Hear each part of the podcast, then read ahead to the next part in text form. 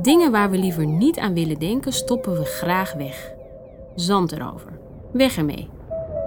Tot ze onontkoombaar weer aan de oppervlakte komen.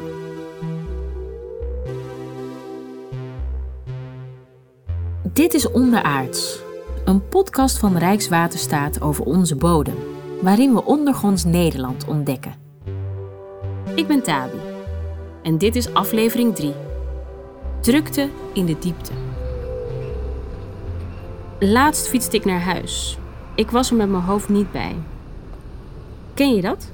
Dat je overduidelijk wel ergens bent, je voeten trappen, je remt op het juiste moment als er een auto aankomt, je zwaait afwezig naar een vage kennis, maar je bent er niet echt.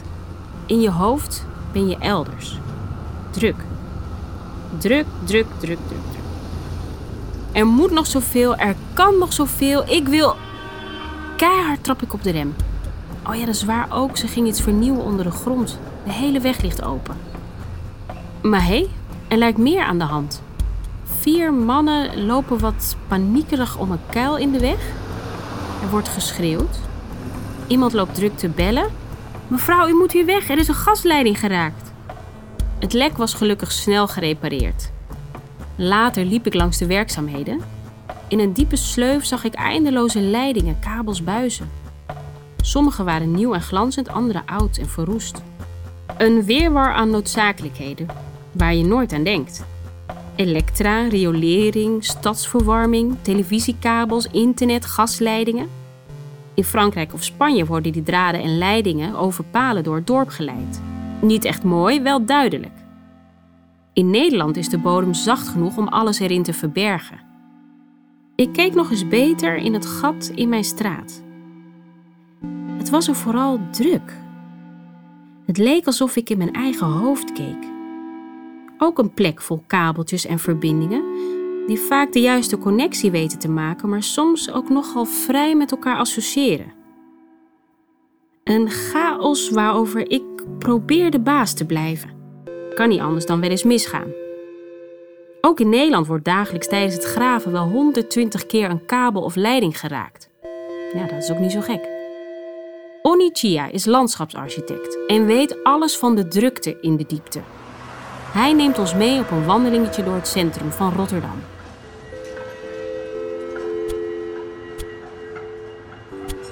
Het gaat over dit rijtje bomen.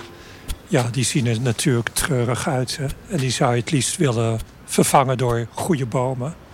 Maar dat kunnen we niet, omdat daar een, uh, latere instantie is daar een elektrakabel eigenlijk veel te dicht bij die bomen aangelegd. Nu mogen we vanwege die elektrakabel, hoogspanningsleidingen, niet zonder meer die uh, uh, bomen vernieuwen, omdat dan de nieuwe boom te dicht bij die kabel zou komen.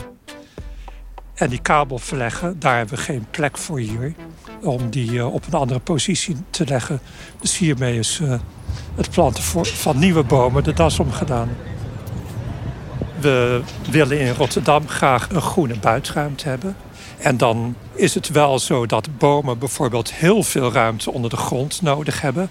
Bijvoorbeeld de omvang van een kroon, dat is ongeveer wat je in de ondergrond krijgt aan wortelruimte. Ja, en die wortels die gaan natuurlijk concurreren met andere leidingen. Dat zijn vaak zaken die zorgen dat je een boom niet al te makkelijk soms precies op de plek krijgt waar je ze wilt hebben. Soms kom je ook gekke dingen tegen. Nu lopen we op een rooster, een luchtrooster voor de metrohal. Uh, op een aantal plekken in de stad hebben roosters die noodzakelijk zijn voor luchtverversing, verse lucht onder de grond. Het is natuurlijk een idioot uh, vorm en locatie. Je hebt voor de openbare verlichting elektriciteit. Je hebt voor de OV uh, verlichting, voor camera, voor internet, voor televisie. Allemaal verschillende kabels. Die hebben verschillende diktes. Ze hebben uh, onder de rijbaan heb je meer de grote transportleidingen.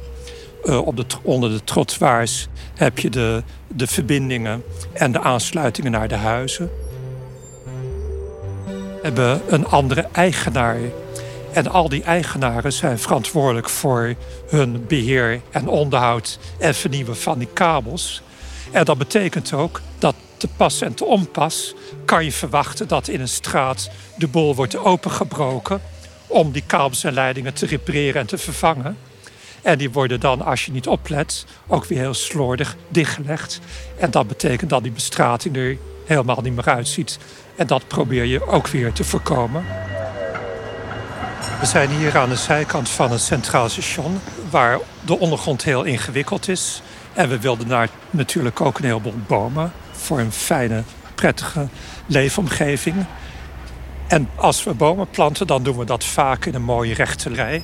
Met een onderlinge vaste afstand. En hier zie je dat dat eh, netjes is gebeurd. Soms is dat onmogelijk vanwege kabels en leidingen. Voor de koolsingel en de inrichting was het belangrijk dat we een heel nieuw profiel uh, hebben ontworpen. Waarbij we de bestaande bomen heel goed behandelen in dit nieuwe plan. En dat betekent dat we een heel krattensysteem aanleggen om de wortels te beschermen van die bomen. We leveren goede grond, bomengrond, uh, vochtvoorzieningen. Mogelijkheid krijgen ze door een drain die eromheen gelegd wordt. Dus kosten nog moeite bespaard. Nou, er zijn een heleboel zaken die je probeert weg te werken onder de grond. Als het kan, dan doen we daar graag aan mee. Graven, bouwen, verbeteren. De mens is een soort werkmier. Altijd op zoek naar meer, beter, sneller. En tegelijk voelt het alsof we er een chaos van maken. Ze zeggen dat drukte een ziekte is van deze tijd. Maar ook in de 14e eeuw vonden mensen al dat ze het te druk hadden. Ik las laatst over Francesco Dattini. Hij leeft in Italië. Hij was een zakenman en schreef heel veel brieven die bewaard zijn gebleven. Had overal handeltjes en sprong het liefst dagelijks vol enthousiasme in de zee aan nieuwe mogelijkheden die zijn tijd te bieden had. Maar aan het eind van zijn leven had hij toch spijt. Hij schreef: Ik word door zoveel zorgen geplaagd dat het een wonder mag heten dat ik nog niet gek geworden ben. Ik zal niet meer zo hard werken. Ook toen dus al. Ik wil jullie meenemen naar een plekje in Nederland waar ook dag en nacht gewerkt wordt. In elke aflevering van Onderaards laten we namelijk een bijzondere soort grond aan het woord. In deze aflevering is het een van de duurste lapjes aarde van het land. Het heeft even geduurd voor ik hem te pakken had, maar hij heeft gelukkig tijd gevonden om ons te woord te staan. Goed, even kijken. Welkom, dank voor de uitnodiging. Ik heb een presentatie voorbereid, zodat we in snel tempo door de belangrijkste facts en figures kunnen. Dan kunnen jullie luisteraars en ik vooral ook snel weer door met andere dingen. Time is money. Ja, ik start even de presentatie in. Slide 1. Eh, hier. Ja, oké. Laten we beginnen met wie ik ben. In één woord, ik ben een toplocatie. Dat is wel mijn premium quality, ja. Ik ben de grond onder de Zuidas in Amsterdam. Het is een beetje een recent dingetje. Ik ben lang niet altijd een toplocatie geweest. Niet lang geleden was ik slechts een lap zompige grond, doorsneden op diepte door twee stevige zandlagen. Even verderop lag een klein dorpje, gebouwd aan een dam in de rivier de Amstel. Vanuit mijn plekje hier in het zuiden zag ik het dorpje langzaam groeien. Het dorpje werd een stad. Amsterdam kroop dichterbij. Lange tijd alleen met lage gebouwen, niks geen skyscrapers waar ik zo van hou. Maar Amsterdam groeide en werd populairder. De stad wilde nieuw business aantrekken en toen werd ik tot toplocatie bestemd. Met hoogbouw, yes! Je had me niet blijer kunnen maken. Het is vrij crazy met de waarde van grond. Eerst was ik compleet waardeloos. Nou ja, misschien eh, was er een boer die een paar tientjes voor me over had. Maar toen ik het business district van Amsterdam, wat zeg ik, van Nederland, wat zeg ik, van Europa moest worden, ging mijn toegevoegde waarde sky high. Self-fulfilling prophecy, weet je wel? Je moet bij mij zijn om iets waard te worden. Maar je moet iets waard zijn om een plekje bij mij te bemachtigen. Maar dan heb je ook wat. Vlak aan de A10, station in de buurt, niet ver van Schiphol en alle grote internationale en nationale topkantoren onder handbereik. Ja? Ja, ik, kom er aan. Eh, ik ga er even wat sneller doorheen. Slide 2. Hoogte. Eh, ja, dit heb ik eigenlijk al verteld. Eh, bouwen gaat hier de hoogte in. Hoe meer glas en marmer en natuursteen op de vierkante kilometer, hoe beter. Heb je meer vloeroppervlak? Beter voor de efficiëntie. Juist omdat ik zo duur ben, wil je geen centimeter onbenut laten. Capiche? Mooi. Next.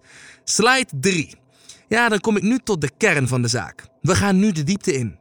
Er is niet alleen op mij gebouwd, maar ook in mij. De Zuidas is bijna volledig onderkelderd. Parkeergarages, ondergrondse werkplekken, warmte-koude opslaginstallaties om de kantoren te verwarmen in de winter en de airconditionings te laten draaien in de zomers, die hier steeds heter worden. Je wilt natuurlijk geen zweetoksels onder je colbertje. Het is druk hier in de diepte. Ja, dat kun je wel zeggen. De laatste twintig jaar zijn echt druk. Soms weet ik van onder niet meer dat ik van boven nog leef. Er is zoveel te doen, zoveel door te voeren, te verbinden. Uh, glasvezelkabels, energie, auto's. Ja, want die moeten onder de grond om meer plaats te maken voor kantoren. Een tunnel komt er dus. Ja, soms wordt het me wel veel en heb ik het idee dat iedereen ruzie om me maakt. En echt, ik ben, ik ben flexible, weet je. Ik probeer echt iedereen te helpen, nooit nee te verkopen. Het kan er altijd nog wel bij. Nog een fietsenkelder, een snellere internetkabel, maar soms kan ik er geen touw meer aan vastknopen. Ik heb gewoon geen grip. Uh, ja, sorry dat ik dit allemaal deel. Dat, uh, dat was niet de bedoeling. Uh, goed, wat wou ik nou zeggen? Uh, door naar slide 4. Ja, agile. Het moest meer agile kunnen, lean en mean. Niet per se minder, maar meer planning, meer time management. Ik bedoel, ik bedoel, er is bovengronds en ondergronds nauwelijks nog een leeg plekje te vinden. Ik weet niet goed waar ik met het regenwater heen moet. Uh, waar ik nog een boom kan laten groeien. Laat staan een stukje natuur. Etcetera, etcetera. Ik moet mijn grenzen leren aangeven. Dat doe ik nu dus ook wel. Het helpt een beetje. Er wordt beter gekeken wat waar moet. Er is meer realization dat wat je in de grond stopt niet weg is. Er is nu bijvoorbeeld één buis door mijn lichaam gelegd waarin alle kabels verzameld zijn. Dat zal in die end ook wel weer voor problemen zorgen, maar ja, he wie then lives, then cares, toch? Ik hou ook wel van dat snelle, van die onrust. Er zijn zoveel mogelijkheden. Rust roest, zeg ik altijd maar.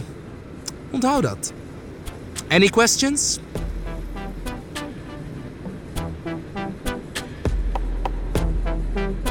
De mens is ergens ook een vreemd wezen, toch? Soms ga ik naar het park bij mij om de hoek om tot mezelf te komen. Zit ik daar op het bankje onder de oude beuk. Adem in, adem uit. Wees in het nu. En dan zie ik mezelf opeens zitten. Ik zoom uit, stijg op en zie het park met alle wandelaars. Ik ga hoger en zie de stad. En dan vind ik alles zo vreemd opeens. Al die mensen allemaal maar bezig, altijd aan de slag om alles mooier en beter te maken. Onvermoeibaar. Die onrust, die onrust is ook mooi, vind ik. Maar het schijnt dat veel mensen op hun doodsbed toch denken: had ik maar wat minder hard gewerkt. Ik denk soms dat het anders zit. Dat we zo hard werken en alsmaar bouwen en meer willen om de dood op afstand te houden. Hoef je er niet aan te denken. Ja, sorry hoor, nu denk je er toch aan. Nou ja, dat krijg je met een podcast over de bodem. Er zijn ongeveer 50 miljard doden in de hele geschiedenis van de mensheid. Ze zijn begraven of gecremeerd of opgegeten door vogels of vissen. Op de een of andere manier in de aarde beland. Duizelingwekkend idee, niet? De dood stoppen we graag weg, net als kabels. Bob Hendricks niet. Hij houdt zich juist bezig met de dood. Terwijl zijn vrienden carrière begonnen te maken in het een of ander, werkte hij in de schuur aan een nieuw soort doodskist. Eén die niet milieuvervuilend is, maar juist iets teruggeeft aan de grond. Hij neemt ons mee door zijn bedrijf. Waar ik vaak over nadenk is hoe afwezig de dood is in onze samenleving. Terwijl als je in het bos gaat, is de dood er altijd. Waarom hebben wij de dood zo uit onze maatschappij gehaald? Want ik merk nu, net als mijn hele team, door zo dicht bij de dood te staan, dat is echt bizar. Ehm, omdat je, ja, je voelt je heel levend. Kijk, er zijn over het algemeen zijn de reacties super positief. Uh, mensen snappen het verhaal. Dat is voor ons het meest belangrijke. Dat we onszelf zien als, ja, als, als voedsel voor de natuur, als potentieel compost. Uh, maar er zijn natuurlijk ook mensen, heel begrijpelijk, van nee, wormen, kevers, uh, eng. Ehm, ja, die, die hebben nog even wat tijd nodig om denk aan het concept te wennen. We zijn nu op, ja, op ons lab in Tech Incubator Yes Delft. Waar alle gekkies van de TU verzameld zijn met wilde ideeën. Waaronder wij met onze levende doodskist. En wij staan nu midden in het lab. Je hoort op de achtergrond wat geluid van een aantal uh, product engineers die druk aan het werk zijn. Een levende doodskist is eigenlijk een, uh, een organisme en tevens een doodskist die eigenlijk voor zorgt dat we aarde niet langer gaan vervuilen, maar juist kunnen gaan verrijken. Vrienden die gingen dan werken bij grote bedrijven en dan ging ik zeg maar een levende doodskist maken in de schuur van mijn ouders. En ik had helemaal geen zin om hiermee door te gaan. Want ik dacht van ja, moet ik al die uitvaartmensen, helemaal geen zin in. Uh, maar toen hebben we het gedaan en toen heb ik dus ook ja, echt erbij bij geweest. Dat er ook een lichaam erin wordt geplaatst.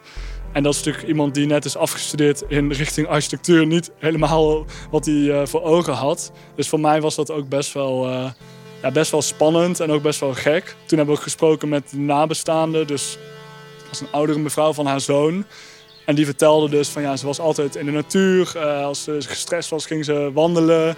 En dat was voor ons ook het moment dat we beseften van hé, hey, dit is niet een grappig idee. Dit, ja, in onze ogen wordt dit de nieuwe standaard.